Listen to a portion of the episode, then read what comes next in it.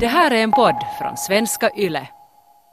Hej och välkomna till Eftersnack. Det här är programmet där vi gör upp om veckan som gått och vi har kallat in Jeanette Björkqvist och vi först säga Jeanette, nu är det slut på kindpussarna. Jag vet du är en stor vän av den finlandssvenska och franska traditionen. Och Ja, det är med också en handskakning. Ja. Det är också slut på.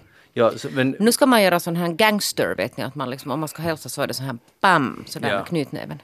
Det är coolt. Max. Men har du, Och har sen du, ja, just det, armbågarna. Arm- armbågarna. Men har du någonsin kindpussat någon i hela ditt liv? Jo, alltså det Nä. ju- Jo, för, att, jo, för att det är det där... Jo. Nej men, nej, men ni, ni har, Rico och du, ni har bara, kinderna har berört varandra med så här, att det kommer ett sånt smack. men det, så ska man ju inte göra. Inte ska man bara suga på Nej, varandras inte sa jag, Det du ska suga, jag sa liksom ljudet. Jag sa inte Det sug, liksom- utan jag sa ljud. Har, Nej, det men kommit, alltså- har du kindpussat på riktigt eller inte? Ja, jag har nog alltså faktiskt gjort det. Alltså det lite kommer sen, vet du, där i något skede så är det faktiskt så att det är som man hälsar på varandra. Ibland. Om inte man gör den här gangster som vi nu gjorde. Nu gör vi en gangster. Pim, ska du berätta vem jag gangstrar med? Ja, en andra gangstern i studion och där är Joakim Groth faktiskt. Aj nej, det är ju Rico Eklund som är här i studion. Välkommen med. Tack så mycket. Det, du har ju haft premiär nu på Svenska Teatern. Det var den här inside-vitsen som just kom. Kan du berätta varför den var så förbannat rolig? Därför att jag porträtterar Joakim Groth på scenen. Och vem hade- är nu Joakim Groth? Joakim Groth är en mycket känd finlandssvensk författare, dramatiker, eh, regissör, eh, allt möjligt. En mycket fin person som jag har lärt känna betydligt bättre under denna repetitionsperiod och spelperiod, för han står också själv med på scenen i början av föreställningen som heter Vi är bara människor. Eller Vi är bara människor, förlåt, heter den. Och den hade alltså premiär i förrgår och spelas till den 28 april. Så det är en ganska kort spelperiod, så välkomna att se den. Aj, vilken fin, det var som inövad reklam. Ja, men jag måste, bara, jag måste avbryta här och säga vad Husis skriver. Här nämner Rico Eklund alltså i sin recension. Den har ju fått jättebra recensioner. Så står här också Eklund bjuder på ett ypperligt rollarbete. Vid närmare eftertanke kanske rent av på kvällens mest ypperliga. Det ville vi säga. Det är bra att du representerar eftersnack där på. Ja, har du fått fram eftersnack i pjäsen? På alla ställen, alla scener säger jag eftersnack. Ja. Säger du? Ja, men det är ju jättebra. Jag var där och tittade, det stämmer nästan. Ja. Den var faktiskt fin. No, alltså, får jag fråga, det är ju, nu är det ju trevligt att få goda recensioner. Visst är det det. Det är jättetrevligt. Sen med sådana äh, superlativer så ska man ju också vara sådär ödmjuk och eh, det är en människas åsikt, men det är ju jättetrevligt att någon tycker så. Hur känns det? För, känns det så här, hur tar du emot så här post? Det är jätte, jag är jättebra att ta emot på beröm, tycker jag. För jag är dålig på att ta emot kritik och bra på att ta emot beröm. Ah, du hör till dem? Jag hör till Ja. dem och jag är ganska bra också, till och med att, jag tror jag någon gång har sagt det här åt er förut, eh, och kära lyssnare också, att eh, jag är ganska bra på att beställa beröm också. Alltså så att och jag, jag vet ju att jag har själv beställt det, det vill säga det betyder inte någonting. Så jag, eh, nu Magnus säger jag till dig, eh, säg Riku, du har en snygg skjorta på dig. Rico, vad snygg skjorta du har Tack, idag. tack. Och då känns det som att du faktiskt tycker det, fast Ja. jag just har bett om den kommentaren. Ja, den är ju helt, helt kiva. Den är helt okej, Ja. ja. tack. Nej men först, ja, så att, um, nej visst känns det jättetrevligt och, och, och roligt, eh, framförallt för, för, för Joakim Groth, så, va, han blottar ju en stor del av sitt liv och sina föräldrars liv eh, direkt då med namn och det är en självbiografisk berättelse. Men samtidigt, han själv poängterar nog det att för honom har vi samtidigt nog blivit fiktion. Alltså att det är klart att ingen kan ju veta exakt vad som har hänt på 40-talet eller 50-talet. Sen från, eller 50-talet var han ju redan delvis med, men det där, men, men sen framåt har han ju varit med. Och, och det, allting är, är ju någons version av sanningen. Är det inte mystiskt att, mystiskt att spela en person som också, du spelar den som eh, pjäsens regissör? Jo, det är väldigt speciellt. Eh, I början kändes det ganska konstigt och svårt och sådär underligt. Alltså ofta som skådis så eh, har jag och säkert många andra Eh, någon förebild. Man tänker på någon, eh, man har en fiktiv karaktär- och för att liksom gå in i den och för att kanske använda sig av något också yttre medel i det där rollarbetet så tar man nu till exempel om jag skulle då tänka att det är en karaktär som påminner om, om Magnus Lundén så, så, börjar jag titta hurdan är du och just det där, ah, just så där skulle man nog tänka och så där skulle man säga och, tar inspiration av det. Men sen är man ju inte där. Men nu har jag då haft hela repetitionsperioden den person som jag inte bara ska ta inspiration av utan som jag ska spela de facto hela tiden honom framför mig. Så jag kunde ju betrakta honom hela tiden nästan.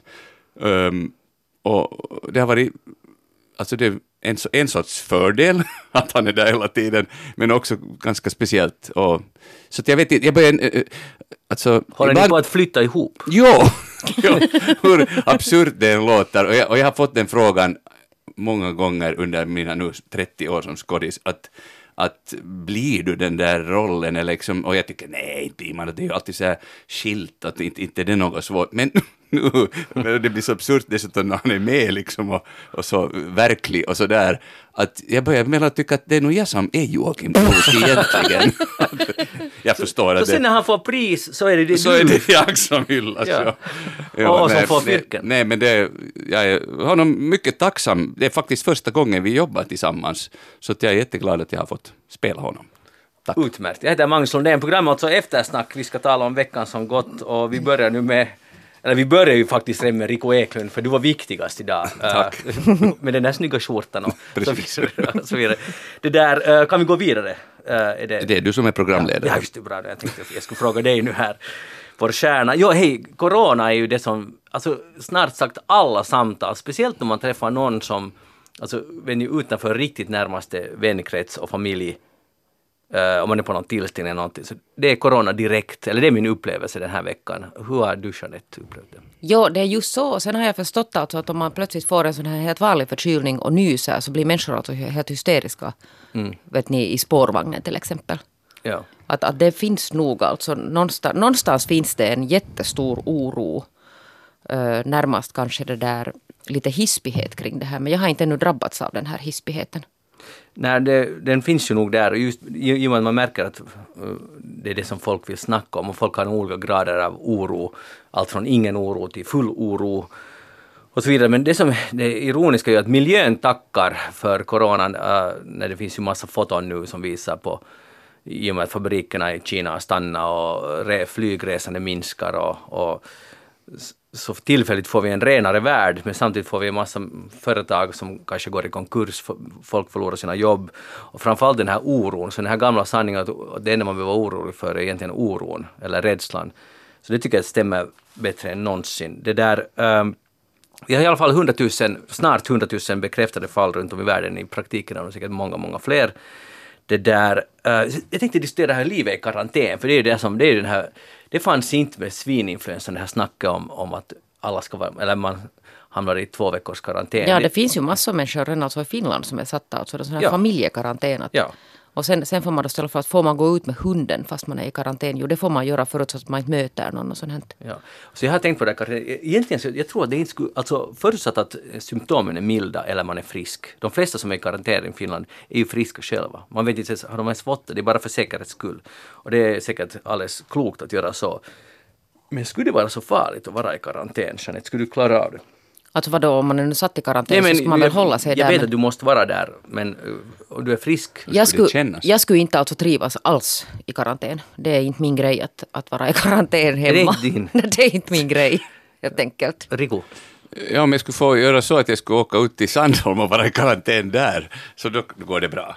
Men alltså inne i en lägenhet i två veckor känns nog ganska instängt och sådär. Men nu tror jag att det nu skulle gå. Men, Det- men det- jobbigt skulle det delvis vara. Men jag, jag måste säga att, att det är klart det skulle gå. Det här är, det är Mm. ju liksom ett väldigt, om man själv är frisk till exempel eller har milda symptom, så vad är det, det är inte det ett Mm, riktigt nej, problem. nej. Att om det krävs av situationen så det är det man gör. Ja, jag skulle, jag skulle nu, inte vet jag, rätta dig, men alltså Mm. när du sa, eller var det du som sa, Jeanette, att det är många som är i karantän, så inte det är ju många ännu i Finland. Det kan ju och sannolikt bli betydligt flera. Det är några tiotal som är i karantän, inte sant? No, det tycker jag redan att det är ganska många i detta Nå, land. nå, av fem och en halv miljon så är det nu inte så många. No, nej, no, i och för sig. Ja, alltså det där, jag tror att många, eftersom vi är ett stugfolk, så alla som har sommarstugor tänker just så där Riku som du sa, att om jag hamnar i karantän så, jag har också tänkt på det här, så då sticker jag snabbt iväg till Lerhyddan eller till Savolax och så har man två sköna veckor där. Och det här är ju allt förutsatt att man själv inte är sjuk. Ja, men, men precis. Att, att, att, att, sen är det förstås att det är lite egoistiskt att tänka på det sättet, okej jag sticker iväg. Att det kan ju vara att Nej, men- behövs det solidaritet, man tar hand om andra människor och så vidare. Men där är ju också en sån sak att du är ju företagare och jag är alltså frilans. Mm. Det skulle vara värre om Riku blir satt i karantän för att du borde stå på scenen till exempel. Ja, men det kan ju också hända alltså, i framtiden, vilket ju skett i Italien nu, att, att teatrarna plötsligt stänger, alltså, om, Det det, om det sprider sig. Men om man tänker Vilken- alltså sådana som alltså på riktigt är på jobb, alltså dagsjobb varje dag liksom i veckan. Men då är, det, då är man inte. Alltså, Nej, så är man ju inte. Men förstår ni att det där, att då kan jag ju nog förstå alltså verkligen att man blir lite stressad för att det där, för att du, du plötsligt alltså inte får gå och göra ditt jobb.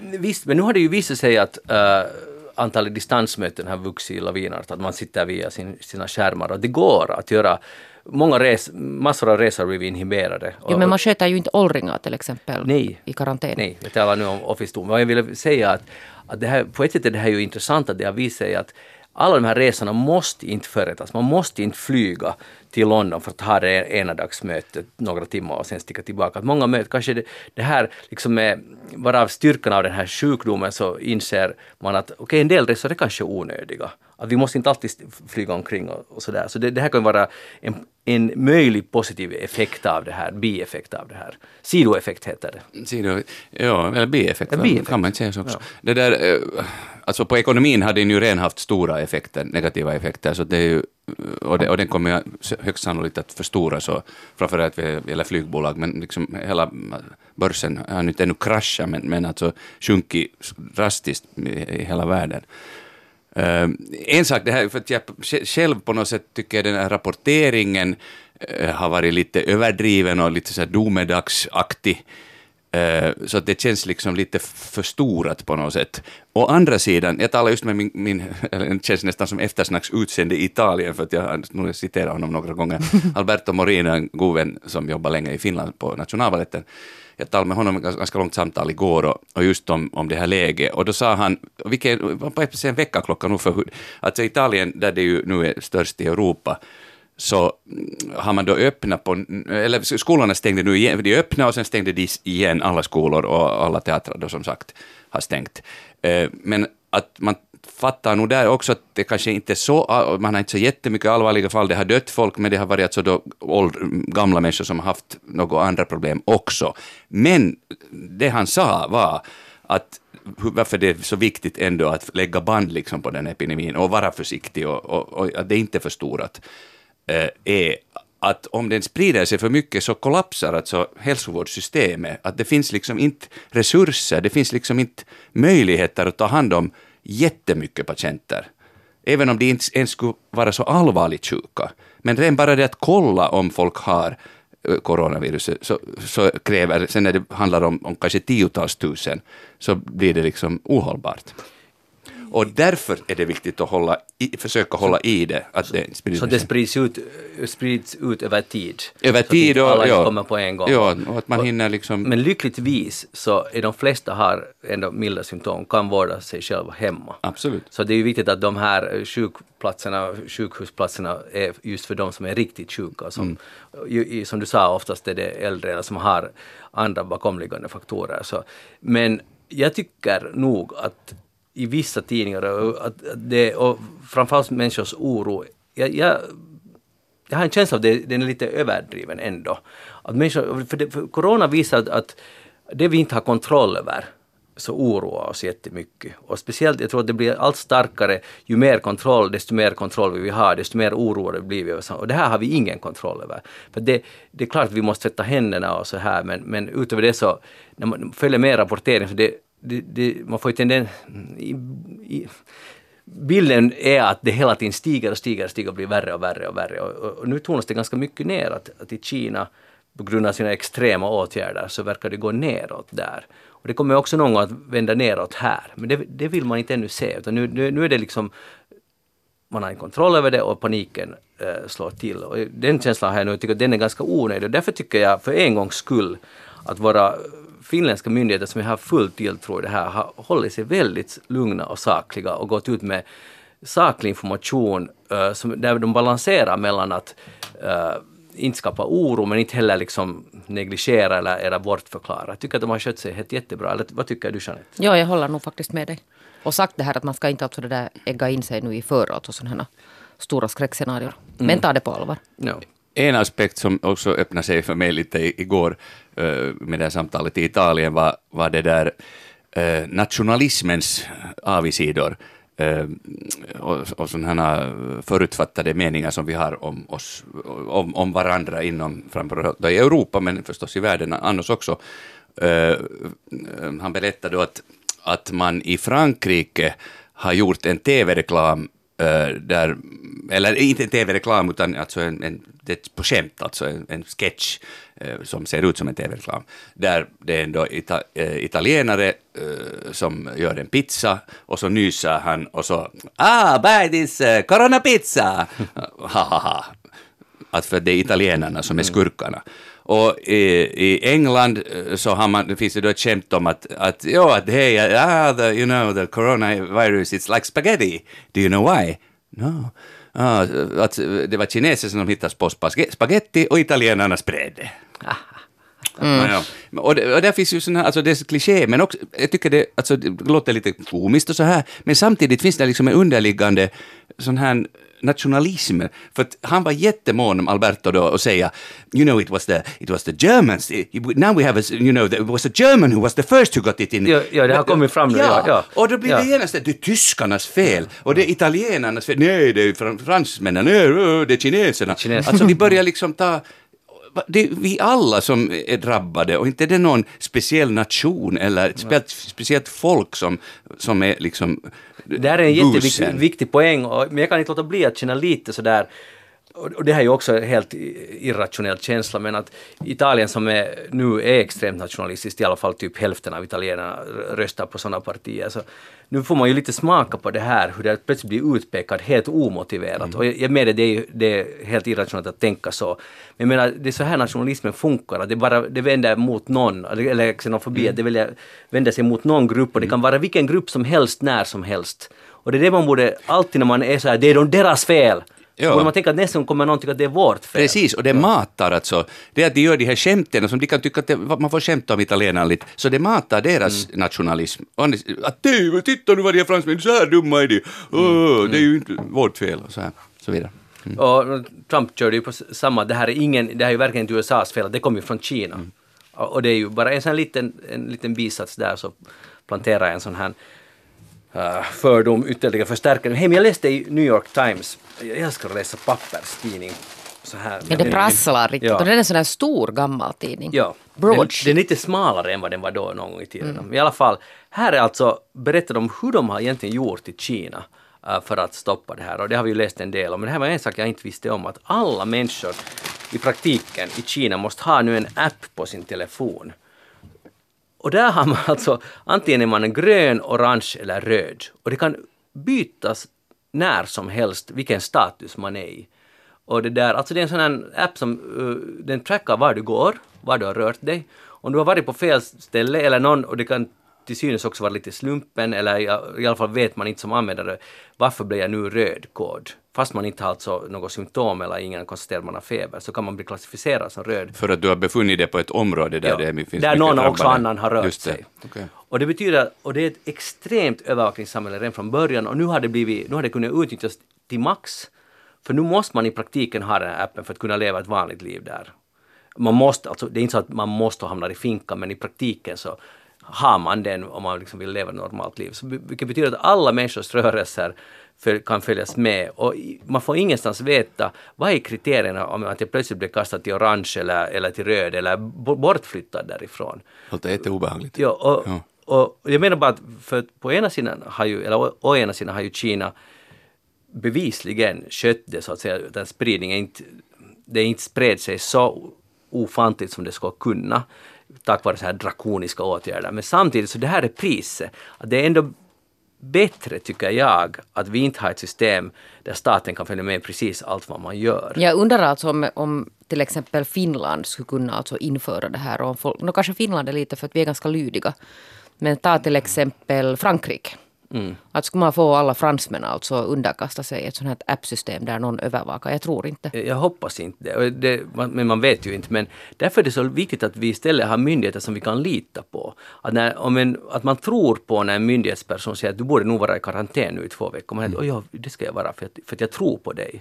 För jag tror på att eh, våra myndigheter vill vårt bästa och inte bara Okej, i Kina vill de ju också, de vill ju stoppa spridningen för att inte påverka ekonomin allt för mycket. Jag är inte så hemskt övertygad om, om deras liksom, eh, Vad annat de vill. Ja, nej men att de är måna om vår hälsa och sådär, utan det är numera, för det har så enorma konsekvenser, men därför är det så viktigt att vi har myndigheter som, äh, som vi litar på och som genuint vill vårt bästa, eftersom de är en del av oss. Så därför hoppas jag att den här appen aldrig behövs här, för vi kan inte ha ett övervakningssamhälle fast vi har Men skulle du installera en sån app? aldrig, jag skulle...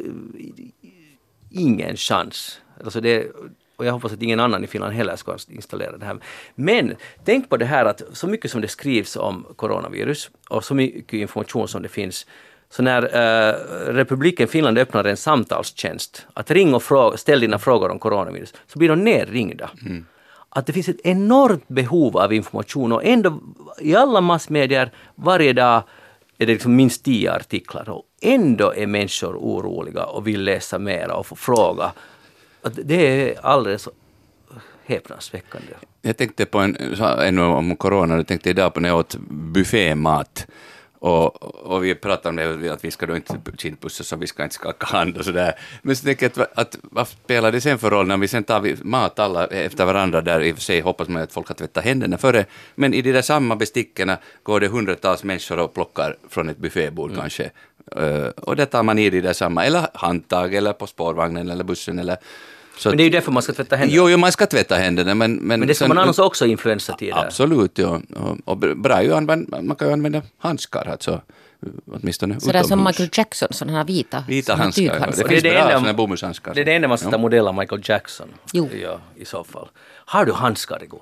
Du är lite sån handsktyp. Jag tycker om handskar, ja. ja, ja. Är det liksom läderhandskar? Läderhandskar, ja. Svarta? Svarta eller bruna. Har du flera olika par? Ja.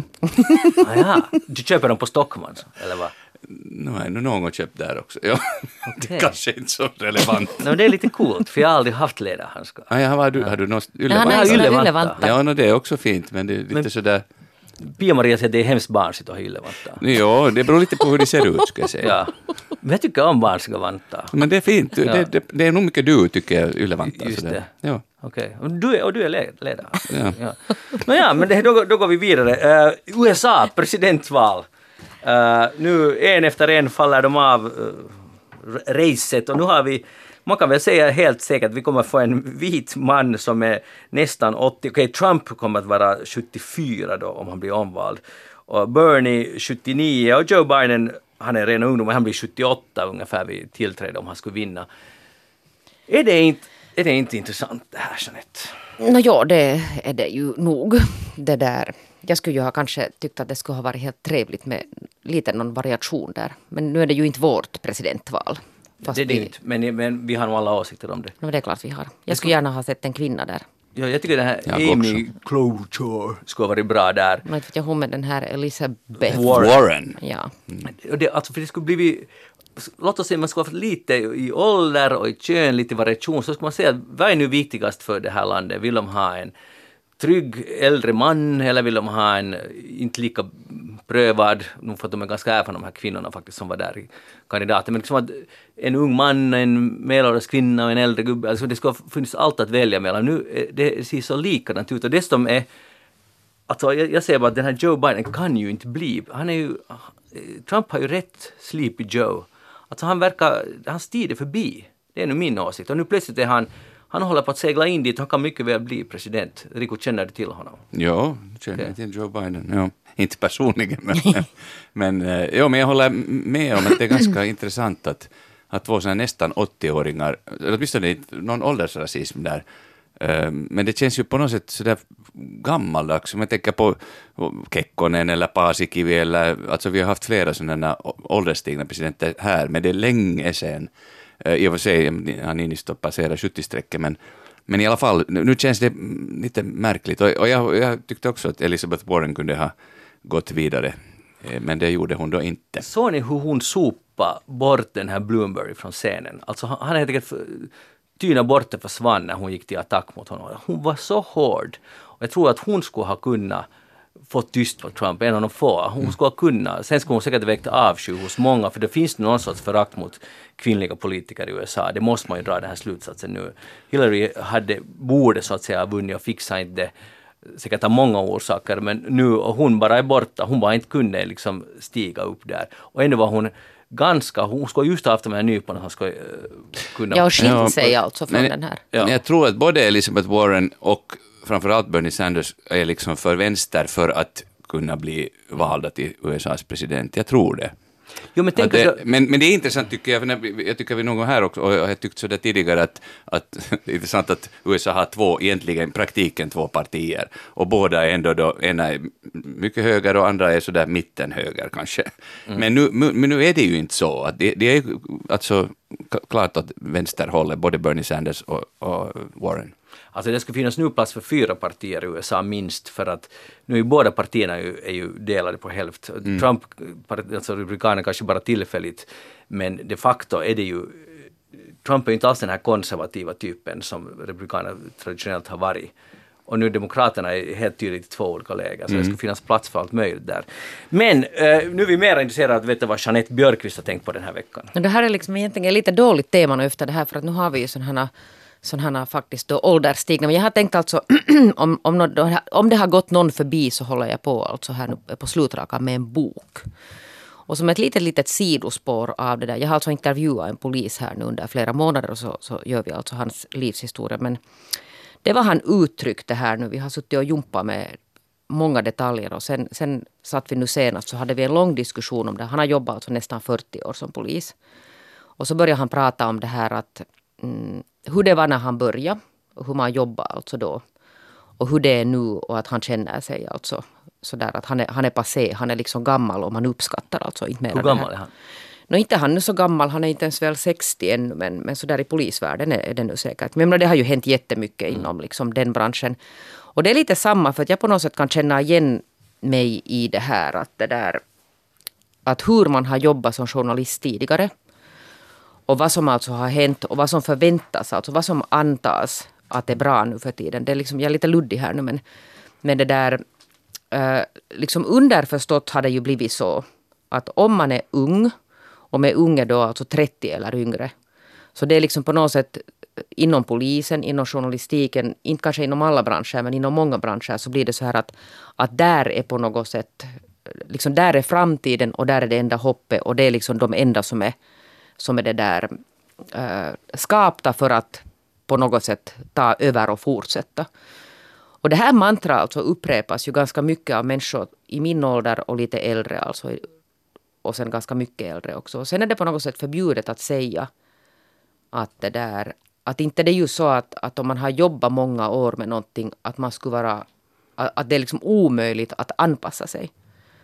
Och att det liksom i sig själv alltså är ett, ett värde att det är garanterat att om du är yngre så är du på något sätt automatiskt alltså kunnig och anpassad.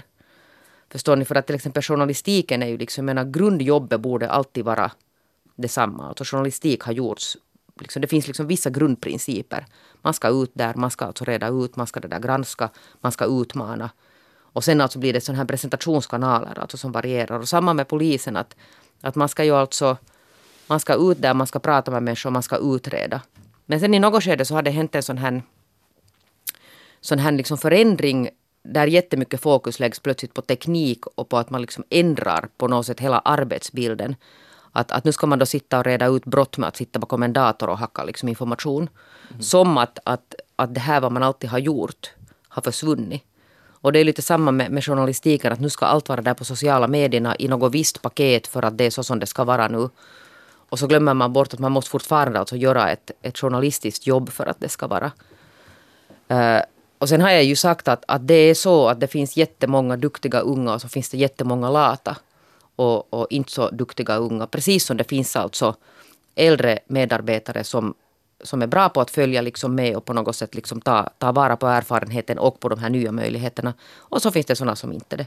Mm. Men att, att det har blivit jätteåldersknutet det här att, att vem... Ja, har det blivit eller har det varit? Nu inte vet jag, nu har den kanske alltid varit med. Jag menar, kommer ni ihåg att det är inte jättemånga år sedan man talade om att nå efter 50 är man helt förbi. Att efter 50 liksom glöm bort att du får jobb. Och nu har ju liksom den här ålders den här kategorin har ju sänkts till 40, att efter 40 är du ingenting. Mm. Och sen är det, det finns alltså någon sån här, någon sån här liksom samhälleligt tabu att man får inte säga det här. Man får inte på något sätt liksom, om man är äldre och erfaren så får man inte alltså ifrågasätta den här, den här ålders. Men jag har ju alltid trott på det att, att bäst blir det ju om det är en stor mångfald. Mm. Ja, Vet ja. ni att det måste vara liksom från ung till gammal och, och, och så borde liksom, så, så ser det bra. Och alla har på något sätt sin funktion i det här. Men jag tror nog att en ung alltid i alla tider, alltså när vi var unga och före det och så vidare, så nu har man ju alltid sett upp till äldre som har erfarenhet men som också är liksom, vad ska vi säga, ödmjuka och kan dela med sig av sin kunskap och sådär. Men så är det ju inte kanske riktigt ja, med. Jag, jag, jag påstår att det ändå kanske är så. Alltså, för, för det beror också på hur, hur, vilken utstrålning den här äldre personen har. Alltså, nu talar jag om människor i vår ålder. Som är, om du säger att gränsen är 50, jag är nu just över 50. Så nu, är det också, nu har man ju en del av det själv också, om man, hur man behandlar de som är under 30. Att det måste vara så här ömsesidig respekt i så fall. Jo, men det handlar just om att det borde vara ömsesidig respekt. Jag kommer ihåg när den här nya regeringen tillträdde, alltså Sanna Marins regering. Och då höll ju alla på sådär att, ah, att nu är här liksom, här är nu den här, den här, så här ska det se ut att alla unga kvinnor och sen då alltså en lite äldre kvinna. Men att, att som att det i sig själv skulle ha betytt att nu är liksom, nu är saker precis i rätt ordning. Och hon sa ju själv att hon tänker inte så här, hon tycker inte ens om att, att, att man uttalar det så för att hon har alltid velat att det ska vara alltså brett. mångfald och brett. Ja. Ja. Jag håller helt med dig just om det här, alltså det, den här regeringen, att, att inte är det sig liksom att man är ung och kvinna, så är det liksom, då är man jättebra automatiskt, inte det så? Utan den här mixen är ju nog jättebra. Och ofta i den branschen jag nu håller på med så är det så alltså att det finns en mångfald av åldrar. Och jag minns när jag själv började så hade jag glädjen att jobba med Lisa Bergström som hade blivit färdig 1946 från Svenska Teaterns elevskola. Och det var det första jobbet jag hade. Och jag tyckte det var jätte, det är sådär som är historiskt lite, lite intresserad som jag är, så, så var det en liksom fascination att jobba med någon som hade jobbat så länge och som hade så långt bakåt erfarenhet. Men som jag också upplevde att jag lärde mig av. Och om hon lyssnar, hon lever ännu fortfarande, sista på den kursen som finns kvar. Hej Lisa där i Injö, om du hör. Eh, det var en stor glädje att få, och nu märker jag ju själv, jag tror ju själv att jag hör till de yngre, men det är jag ju definitivt inte. Utan det är flera produktioner. Hur gammal är du Rico? 54, fyller snart 55 mm. om ett par veckor. Um, ja, så att jag, nu i flera produktioner har jag varit äldst. Och, och det är jättekonstigt, jag, jag har liksom svårt att fatta det. Att, att jag hör liksom till de äldre skådespelarna, liksom erfaren. det är liksom att, nu måste du börja dela med dig ja, Jo, jag, och det gör jag. Jag försöker göra det. Och, och så här, men, det, men det är liksom... Lyssnar någon? Ibland. Ibland lite. Men det där, kanske. Men det, på, på det sättet märker jag det, apropå att lyssna, att, att uh, ibland när jag börjar prata, berätta någonting, och så märker jag att folk tystnar på ett sådär konstigt sätt. Uh, jag tänkte, varför, varför hör alla, varför lyssnar? Och då märker jag herregud, de är ju alla nu jättemycket yngre och de lyssnar på såna äldre gubbe och därför tystnar de.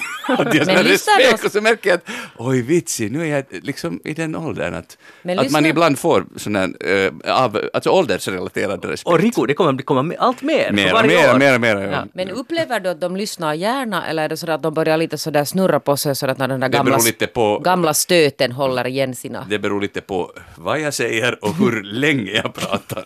Men det där är alltså intressant för att jag lite motsvarar någon gång upplevt som du Rico. Och så, det blir alltid att borde jag nu hålla käft? Liksom att, är det här på riktigt intressant om man berättar, jo, mm. vi gjorde Studentbladet med Kvarkexpress 91 och vi var första som gjorde med, med på data. Och det är ju egentligen en god jotto, men bara om man är journalist och i samma ålder. Man, oh, oh, oh. Att vill verkligen en 22-åring höra det här? Förstår ja. den här? Förstår du att jag blir alltså för lite så morkis att borde, nu, nu, nu håller jag käften. Men, inte har jag något att komma med. Visst ska du dela med dig, ja. men inte för mycket. Alltså, jag tror att visst ska vi ge... Hur många minuter? Hur långa får mina storyn vara? Max fem. Okej. men jag försökte, för jag har nämligen rannsaka lite mig själv, för nu kommer jag ju så där nästan ihåg hur det var när jag själv alltså kom in i branschen, alltså 20 plus någonting.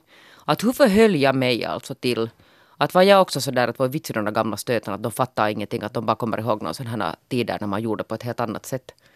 Och, det där, och jag skulle nog våga säga att jag inte var sån och jag har alltså sådär genuint alltså längs med, med min karriär sörjt när sådana äldre kollegor går i pension. Alltså det är på något sätt man ser att fun, dit for alltså en enorm alltså kunskapsbank. En sån här som man alltså inte kan på något sätt få tillbaka för att, för att det finns ingen annan som, som har den här kunskapsbanken. Ja, jag försökte tänka på en, min egen relation. Alltså för just på Husis till exempel, som jag för evigheter sedan jobbade, så man kom in dit, så, så det var ju direkt vissa som man kände respekt för, som var bra på sitt hantverk, och till, till, fast de till exempel kunde vara lite jobbiga som personer, så var det andra som, som jag tyckte var arroganta, och det var jag säkert själv också, men som, som man inte sen hade respekt för, just för hurdan utstrålning de hade mot en. Det är det jag menar, det måste vara ömsesidigt. att att gärna tror jag att unga generationen, eftersom jag tror inte att unga generationen förändras så mycket från generation till generation. De är alltid unga och vet på något, i något, på något sätt bäst. Men det, hur man blir bemött också. För att eh, jag kommer ihåg Sture Gard som gick bort här nyligen. Så han var ju han var lite, han var nog en person som jobbade på, på husets redaktion men vits jag hade respekt för hans sätt att göra rubriker att man kommer dit som från Sossokoma och man tror man kan saker, så ser man en mästare som kunde vässa ihop en rubrik som var omöjlig att få på en spalt. Och så plötsligt var det där, det var som magi. Och en mm. sån respekt, uh, och då inser man att Jesus, eh, så här är det när man har jobbat i 40 år med att skapa rubriker till exempel. Och det är respekt. Och, det där, och, och, och jag tror nog att dagens 20-åringar också får det här, bara man också bemöter dem.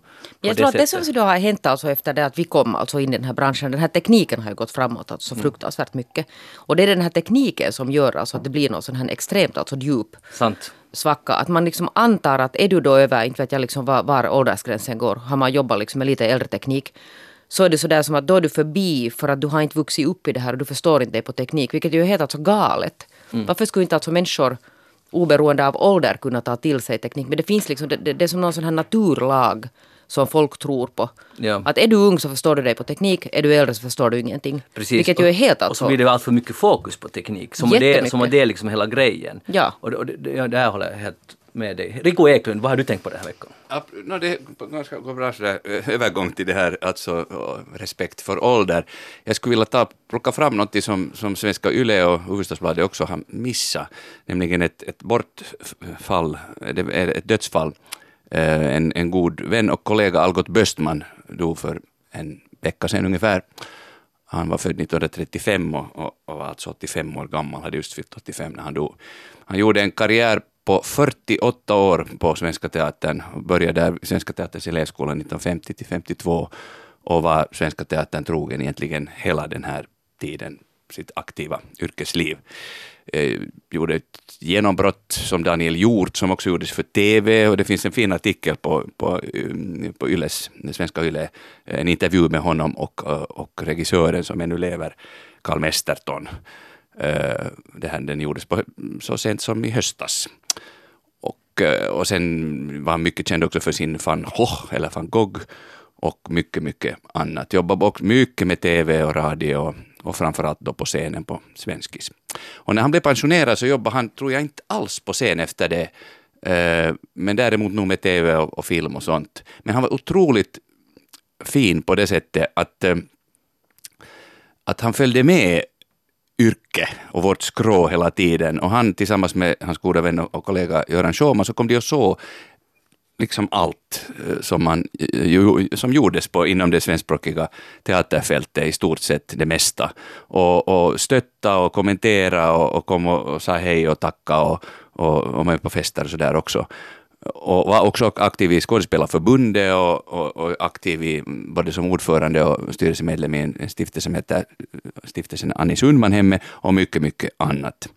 En lång fin karriär och en mycket god eh, kollega och vän som jag vill hedra med att tala om honom nu, de här några ord. Eh, Algot eh, tycker jag att, att eh, förtjänar alltså att minnas också. Jag hoppas att, att Yle kommer att göra en en, någon artikel om honom. Det var en hälsning till yllekulturen. Också det, ja. Så, men det är ju så där det går. Alltså, det, det, är ju lite obegripligt att någon som har gjort ett livsverk någonstans och sen plötsligt så glöms det bort när människan går bort och det liksom inte uppmärksammas. Ja. Men kan inte du själv göra något åt Absolut, saker? och det här är nu en start på det. Alltså ja, det. Mm. Så att jag, men men det, det här gäller inte bara Algot, men jag tycker det är otroligt fint inom Uh, vi kan komma tillbaka till vår tidigare diskussion, alltså att man har den här kopplingen över generationer inom yrken. Och, och att, och att, att med intresse följer med och på det sättet kunna dela med sig också. Och han var inte en sån där som, som framhävde sig själv, utan som var genuint intresserad av hur yngre skådespelare, men också en ganska, eh, ibland ganska krass inställning till yrket. Att, att, eh, jag, jag, tyckte det var fint. Han, han älskade sitt yrke, men också så att, att livet var ändå viktigare. Alltså, det sa han. Eh, man kan gå in och titta på Yle Arenan, finns alltså en intervjuserie som heter Talias trotjänare som jag hade glädjen att få göra, där jag intervjuade just Göran Schumann och Algot Böstman. Och, och där, där tycker jag hans personlighet och, och hela hans karriär kommer mycket väl fram. Så den finns. Livet framom jobbet. Ja, det är ju, jobbet är viktigt, men, men livet i sig självt är ändå viktigare. Kloka ord. Det var mycket kloka ord. Mycket kloka ord. En sak som inte är så klok är Stockholm. Jag var där faktiskt nu i helgen och så köpte jag Svenska Dagbladet och, och läste på, så var det en artikel om att det är en dykare som eh, dyker längs Stockholms kajer och vet ni vad deras jobb är? Eller vad de sysslar med helt enkelt? Plocka skräp? Ja, men varför skräp? Från botten, sånt som folk ja. har slängt dit. Ja, och vad har, vad har man slängt? En ny modetrend den här senaste sommaren. Och... Sparkcyklar. Exakt! Över hund, hundratals sparkcyklar eh, elektriska har de plockat upp från havsbotten och det där, de har ju alla batterier i sig vilket gör det annars också miljöskräp. Och där är de nu rostiga och jävliga på kajen till utställda för folk att se. Och jag blir lite, jag blir nästan rasande när jag ser det här. Jag vet bara inte vem jag ska rikta min, äh, mitt raseri mot. Jeanette, vem är skyldig här nu? Nå, de som slänger dit dem förstås. Mm. Men, men vem är det? Inte vet jag vem det är. Vem men är det? jag skulle också kunna skylla på någon annan och det är hela systemet med de här sparkcyklarna. Bra, det är systemets fel. Jo, visserligen är de bra. Jag hade faktiskt inte ännu använt dem, och inte, men jag, alltså det finns så otroligt mycket av dem och det, när det inte är något system var de, utan man kan lämna dem precis var som helst. Och det har inte uppstått, åtminstone inte ännu, en bra kultur hur man var man lämnar den och, och till exempel att man inte ska slänga dem i havet eller eh, som något skräp. De, de, kan stå var som helst, parkerade överallt, huller om buller, de ligger på trottoarer, vara, och sen om det är lite mörkt någonstans så kanske man snubblar på en sån där. Och, så att, eh, jag vet inte, jag har inte ett, ett, ett färdigt svar på hur, hur det borde göras. Men, Jeanette tycks ha ett färdigt svar. Förlåt, Nej, jag säger ännu en sak. Mm. Stadscyklarna, där är ju bra, för de, de, de måste man alltid placera tillbaka de här ställningarna. Så att jag vet inte om det borde finnas också ställningar för de här spark. Jag tror att det finns alltså en sån här, någon, någon av de här alltså aktörerna har alltså sån här att man måste föra dem till en ställning.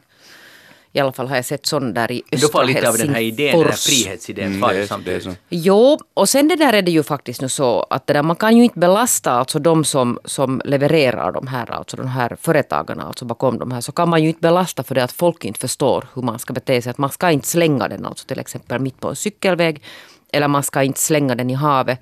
Så då sitter ju nog felet i huvudet på den som gör det här och inte på den som har det där. Vet du vem som, också, vet du vem som också pratar precis sådär? Det är uh, vapenlobbyn i USA.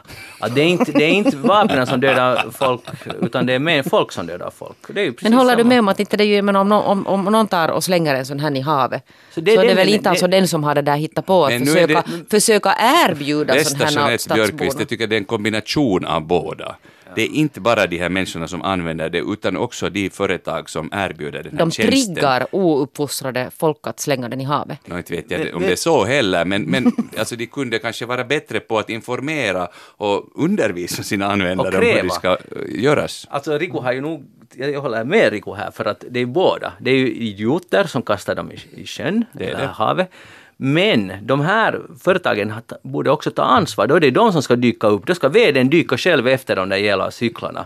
Jo, det här var businessidé att, att det ingår lite dykningskurser för vi som jobbar här. Men det, kan ju, det kan ju orimligen alltså vara i deras intresse att folk slänger dem i havet. De har ju gjort en investering i den här. Jo, jo men ja, allt, allt att... funkar på samhället. De, men de, kanske de... det kommer alltså, kanske det här leder till att de måste hitta på alltså något, till exempel någon sån här typ stadscykels sån här alltså verksamhet, att de får dem insamlade då på mm. Ja, det, det skulle jag ändå... Det skulle menar, finnas sådana stationer där. Men det misstaget som har skett och som nu alla erkänner i efterhand, att det inte ställer några krav på de här företagen innan de börjar, utan först försöker man pussla ihop det efteråt. För att ingen kunde ju fatta att människor är sådana idioter att de kastar dem i havet till exempel, eller att man slänger dem var som helst och folk snubblar på det. Ingen hade kunnat förutse det här på något sätt. Eh, men, eh, så det kanske det blir så här självkorrigering. Men det måste nog ske ganska snabbt nu. För jag vill inte att... Men säsongen börjar ju snart. Vad vet man vad de har hittat på nu? Kanske de har, de har hittat på det. Hej, har ni varit i Hyvinge på länge? Nå, inte nu på någon I fjol stund. senast tror jag. Har du? Ja. Alla som har varit i Hyvinge är min vän. Nej, Vad gjorde du där? Jag var på eh, det här järnvägsmuseet. Var du på riktigt där? Ja, det är jättefint. Det, ja, det är verkligen coolt. Där finns gamla lokomotiv. Fi- det finns Ja, det. Och, ja. och kejserliga vagnen är fin där, Ja. alltså tsarens gamla. Alltså, du, du, du öppnar helt nya sidor hos dig. Jaha, ja. Men nu läser jag en liten eh, notis i onsdagens HBL. Jag har riktigt rivit ut den. Jag tänker sätta den på mitt kylskåp. Årets ölrestaurang finns i Hyvinge. För alltså Hyvinge är ju en, känd för sina åsar och, och det är verkligen fin, förutom järnvägsmuseet, men det är verkligen fin natur där och, och man kan uh, röra sig i naturen och bo på fina hotell. Och jag älskar helt enkelt Hyvinge för man, kan, man, man tar bara tåget dit och så vidare. Men nu finns det också, också årets ölrestaurang. Jag tänkte bara helt enkelt, jag tänker inte säga vad den heter, det får alla själva lista upp. Men det står att hmm, uppfattas som ett hemtrevligt vardagsrum med sin mörka inredning och lugna stämning. Ölsortimentet omfattar 160 öl och 12 ölkranar och ett ännu större urval whisky. Också en del rariteter som inte finns på andra barer i Europa. Så säger Jarkko Nikkanen som är, sitter i juryn här för den här kommittén, hmm, har på några år intagit sin givna plats i Hyvinge. Baren har ett gott urval. Kraft, äh, har gjort Hyvinge värt ett besök. Nu Jeanette, nu måste vi få dit och Men vet du vad, nej, men ser du, Ja. jag är alltså en sån här människa, jag blir jättestressad på sån här ölprover. 160 ölsorter. Ja, ja, det är för mycket, it's too much. Jag, jag hoppar helt över det, jag tycker inte om öl, så att jag, jag går direkt till järnvägsmuseets trevliga café som är en mycket vacker Jag kommer byggnad. med dig dit. Ja. Ska ni fara dit? Och du kan gå dit till Och det här. sen träffas vi på åsarna, uh, Hyvingens mäktiga åsar och, och samtalar vad vi har gjort i Ja, Hyvinge. kanske ha lite Kulturstad. picknick där ute. Bra, men då, ni är ändå med på att komma till Hyvinge? Absolut. Ja. Okej, huh. Hej, kommer, kommer du Jeanette ihåg för uh, Nej. kanske ett halvt år sedan så var jag jättearg här i eftersnack för att det tyska varuhuset, matvaruhuset i Finland säljer åländska äpplen Jo, inpackade jo, i och du plast. skrev feedback på det. Ja, och vet du vad som har hänt? No, du har fått svar. Nej, men de säljs nu i lösvikt i samma nämnda butik. Så där bara, i all tysthet. I all tysthet har de agerat. Och jag vågar påstå, alltså jag påstår. Tack vare dig. Ja, tack vare eftersnack. Jag är ödmjuk. Det är programmet Makt. Nej men alltså oberoende. Vi, det är trevligare att tänka sig att vi har gjort någonting åt saken. Det kan antagligen vara att de har agerat helt själv eller och så vidare. Men osannolikt att de inte skulle ha lyssnat på eftersnack, eller hur? Så nu, Ja, det nu, kan absolut inte ha någonting att göra med att det börjar vara lite sådär omodernt att packa in en massa plast eftersom det är den här plast. Nej, det är nog eftersnacks Det är klart att det är. Så nu är det allt är på sin, i, i, i sin ordning igen och man får de här åländska och ganska goda äpplen faktiskt vill jag nu lobba tillbaka. Att, att man behöver inte köpa de goda italienska alpäpplena utan det finns de här. Ja, det är vi glada för. Ja, det, är- det är jättebra. Så att eh, så är det. Riku, brukar du föredrar du att sova i ett varmt eller ett kallt rum? Svalt, absolut. Svalt. Absolut, ja. Hur är det med din partner? Nå, han har fått vänja sig. Så det har varit lite fight. Det var en fight i början, men, men nu han också tycker också att det är helt okej med ganska svalt. Har ni ett gemensamt täcke? Nej, det går inte. det Nej, går nej, inte. absolut inte. Men han kan ju ha ett tjockare täcke då som värmer lite bättre. Ja, det kunde han ha, men det har han inte. Så han, han får frysa för att du ska ha det själv. nej, nej. Han, det, han har nog det bra. Just det. Hoppas jag. Jeanette, hur är det med er?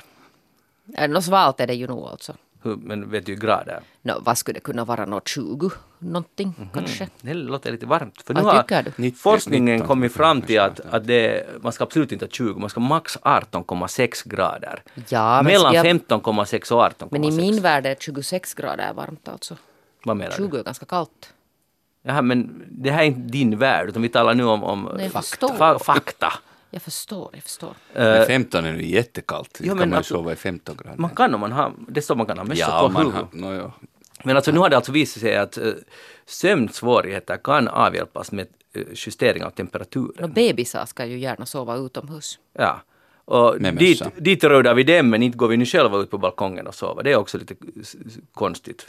Det där med i alla fall alltså allvarligt talat så, så det har visat att vi har alldeles för varmt i våra sovrum. Och det har vi nog många känt till Men vad är för varmt? Jag sa ju just 18,6. Så allt över det är då för varmt? Det är förkastligt på alla sätt. Och jag har märkt det här för att när, när jag far till lerhyddan och det är kallt den första natten så det är Sover de, du bäst? Sover överlägset bäst den där första. Sen när det blir varmt och, och man blir dåsig där för att man har eldat så mycket och så, så då får sömnen, där sömnen inte lika fin. Så att jag tror att det ligger ganska mycket i det här. Men det står att det kan vara ett problem i parförhållanden. Mhm. Och det, det har du ju då erfarenhet av. Ja, fast det, ja, ja, den, Fast det har löst sig. den saken har löst sig med Han har åren. helt enkelt anpassat sig. Men Jeanette, du brukar, ju, du brukar ju klaga på att du inte sover så bra. Ja, men det har nog ingenting tror jag med några temperaturer att göra. Du skulle kunna prova med att sänka lite som det skulle Nej, jag tycker inte faktiskt inte alls om att frysa, det är det värsta. Nej, men men att du ska frysa, du har lite tjockare täcke. Ja, Just nå, du det har andas jag lite redan. svalare luft. Jo, men det har jag redan alltså nu ett tjockt täcke så att jag inte ska frysa. Men jag har många gånger tänkt att vad skulle vara värre att frysa ihjäl eller att svettas ihjäl och jag har nog kommit på att jag hellre svettas ihjäl. Det här är sådana här stora existentiella frågor som jag alltid regelbundet ställer mig. Uh, sve, hur, hur går, Nå inte vet jag, alltså något värmeslag, nu kommer man väl dö av det också. Ja, men det, det här är Men den förstår ni att- myten är att, att det är ändå helt okej att frysa ihjäl för att de där sista stunden Ja, för de där okej. som dog av att de frös ihjäl har berättat det sen. Okej. Du fick mig där. Hej Jeanette, du tycker ju om frihet och speciellt att barn ska få göra som de vill. Så nu Nej, det läs- tycker jag verkligen inte. Det är ordning och reda, hör du Ja, ja no, men jag, jag försökte vara ironisk. Ja. Men nu har jag läst uh, Svenska Dagbladets juniortidning som är alldeles utmärkt journalistik. Jag lyfter på hatten. Men här är en ru- rubrik. Eleverna som tar lov när de vill. I många skolor diskuterades det om elever ska få ledigt utanför loven. På Lillängsskolan i Mariestad får eleverna ta lov när de vill. Det här betyder eh, att man, man, har, man får, när läsåret börjar, tror jag att man får 14 lediga dagar. Och det är allt. Sen får du vara ledig när du vill. Alltså sen disponerar du dessa Ja. 14 dagar på året hur du vill. Precis, det är som semesterdagar. Att, att Är lärarna nöjda? Lärarna är helt okej med det. De har intervjuat tyckte jag, rektorn här som, som accepterar sig. Det, det är bra för då vet man att så, så behöver man inte fightas med de här jobbiga föräldrarna som ansöker. Nu vill, vi vill faktiskt nu fara hit och dit och då och då och det är billigare utanför sportlovstider. Utan då alla gör som de vill. Och det där jag bara tänker att för ur lärarens synvinkel så kan det vara lite problematiskt att det är aldrig fulltalig klass i praktiken säkert. Förstår ni? Man har 14 dagar när man kan då vara det är ju borta. alltså, förutsättningen ska ju vara det alltså då att det barnet som är borta så under den veckan så har den fått läxorna med sig och så tänker man då Ja. att, att föräldrarna ser till att barnet gör sina Det verkar läxor. mycket kom- liksom, komplicerat att Nej, jag tycker det här låter som en jättedålig idé. Men istället får man ingen ledighet utanför de här 14 dagarna. Det är liksom det här och sen är det stopp. Men 14 dagar alltså på ett läsår är ju, är det inte sådär ganska... Där ingår säkert jullov och påsk, alltså inte tror jag det är mer än, än det annars utan det är Det kan det ju ingå där, för det kan man ju inte välja. Skolan är ju inte öppen alltså Ah, på jullovet. point. Uh, Okej, då ingår säkert inte jullovet. Inte Det måste vara höstlov. höstlov. extra lediga dagar det här då? Är det så? Nu, nu, nu mer. Det är du fundersam? Ja. 14 lovdagar per läsår som de kan ansöka om, om att få plocka ut när Utanför de vill. loven, alltså det är Ja, det är sportlov, nog höstlov utanför plus loven. 14 dagar. Nej, det är inte utanför sportlovet. Men Alltså, utanför loven. Ja. Loven. Sommarlovet, höstlovet, sportlovet. po- Poängen är, till exempel den här skolan är tydligen öppen på sportlovet för att det är, ett argument är det att det är så dyrt att åka på semester på sportlovet när alla andra åker. Så nu kan man ta sportlov i januari istället. Det här är idén. Förstår du nu Jeanette? Jo, jag förstår. Och där är ju en bra point i sig. Ja. Nåja, du, Men jag tänker så där som vuxna individer så måste man ju, alltså om man sen hamnar i ett sånt här lönearbete så måste man ju finna sig i att semestern är sån här, sån här diskussionssak varje år. Att man kan inte ta sig en semester hur man vill. Att på det sättet är det ju bra om man lär sig redan från skolan. Att det gäller att underkasta sig systemet nog. Det finns ett visst värde i det. men visst har du säkert farit med din dotter på semester utanför de vanliga lovdagarna, eller hur? Jag tror att en gång tror jag, nu kanske jag, ja, men inte jätte, jag hör absolut alltså inte de som, som utan orsak ansöker om. För det finns ju det här gänget som... Jag vet, jag har förstått att det finns och det lär vara ganska krångligt för lärarna. Nu har det kommit fram det första caset av en människa som äh, kissar alkohol. Aj. som, det pågår en jäsningsprocess i urinblåsan. Det här, det här är alltså fakta. Och, och forskarna är, är alldeles tagna av det här. För det betyder alltså att man det där man har inte druckit alkohol utan man dricker något helt vanligt och sen med det som man kissar är alkohol. Och det är ju lite oväntat och, och det är väldigt ovanligt också. Men vad är det alltså för slags alkohol? det, jag vet inte om det är gott, det är inte bish, det är inte den här Hyvingeölen som kommer ut därifrån, utan det är någonting som är alkoholbaserat i alla fall. Så det betyder att man, det är inte så trevligt. Men vad ska, nej, verkligen inte alltså. Det låter ganska allvarligt för den här människan. Ja, det, jag tror att det är en, man kan nästan väl kalla det för en sjukdom. Nå jo. Att det är någonting som inte funkar, om det jäser i urinblåsan. Men att äh, så här underliga kan vi människor vara, Rico, att det kan gå på det här sättet ibland. Så är det. Vad har du för en lapp där? Jag har en lapp, jag skulle alldeles sista några rader poesi av Claes Andersson. Hinner jag med det? Du hinner, men, men kan du bara kort motivera varför det ska komma Jag just skulle nu? egentligen, jag skulle egentligen uh, säga dem till Algot Böstmans minne, men jag kom inte ihåg det. Nu försökte jag skriva ner det, jag hoppas jag minns dem rätt. Du har nu Låt gå. 65 sekunder Ja. tid. Det vi saknar mister vi aldrig. Den vi älskar saknar vi alltid. Vi mister aldrig den vi älskat. Den vi älskat älskar vi alltid. Jag sa ju att det här kan alltså. Rico, men har jag hört den här förut? Ja. I eftersnack? Det är mycket möjligt. Jag vet inte i eftersnack, Den men är den är ju alltså en av hans mest Ja. kända och mest älskade dikter. Men äh, det är det att man borde aldrig planera in ett eftersnack utan att Rico Eklund äh, liksom reciterar någonting. Det är just det. För det, det, det är någonting som saknas. Du, du kände på det själv, att nu är det någonting som saknas. Tack Rico Tack Eklund. Det var, mycket, det, var, tack. det var jättebra att det kom fram det där. Äh, du, ska vi börja avrunda för idag och äh, jag ska fråga, lyssnar du på poddar Jeanette? Det där, inte så där alltså, inte så där mycket som många gör. Aha. För visste du att eftersnack finns som podd? Ja, no, det visste jag Ja, För, för, eh, jag har tänkt Men det på- här lyssnar jag nog inte på det här programmet. Nej, no, det gör jag verkligen inte. Tvärtom så gör jag alltid så att när det kommer så stänger jag av. Ja. Alltså när det kommer i radion så där. Jag, jag vill inte höra min egen röst. Har du något samma att du inte vill höra din egen röst? Ja, det låter konstigt. Ja, det har jag inte. Rico har inte det. Nej. Nej, Det- det vet vi Men du har så vacker Ja. röst, Rico. Nej, men naja. Men vad jag ville säga är att, att massor av gamla avsnitt av Eftersnack finns på arenan på uh, svenska.yle.fi och sen går man till arenan. Där finns massa gamla avsnitt som ni vill höra mer av oss och speciellt av Rico Eklund så är det bara att Och Magnus Norén och Jeanette Björkqvist. Och Jeanette Björkqvist, tack för att du var här idag. Det var, det var härligt som vanligt. Härligt. Ja. Och Rico Eklund, det vet du att det var härligt att du var, att du var här. Och med Tack. skjortan och rösten och allt. Du besitter allt precis som en man kan ha. Jag heter Magnus Lundén. Eftersnack är slut för idag. Vi hörs igen om en vecka. Till dess, ha det bra. Hej då.